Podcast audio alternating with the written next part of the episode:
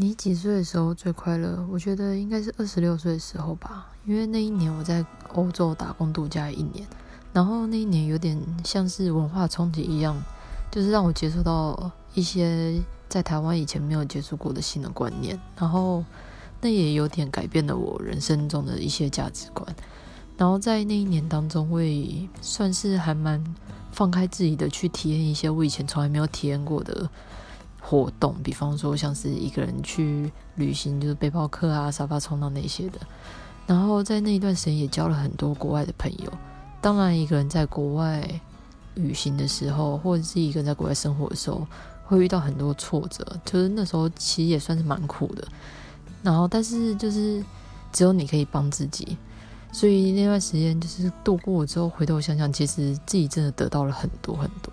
所以现在想起来，其实真的还蛮快乐的。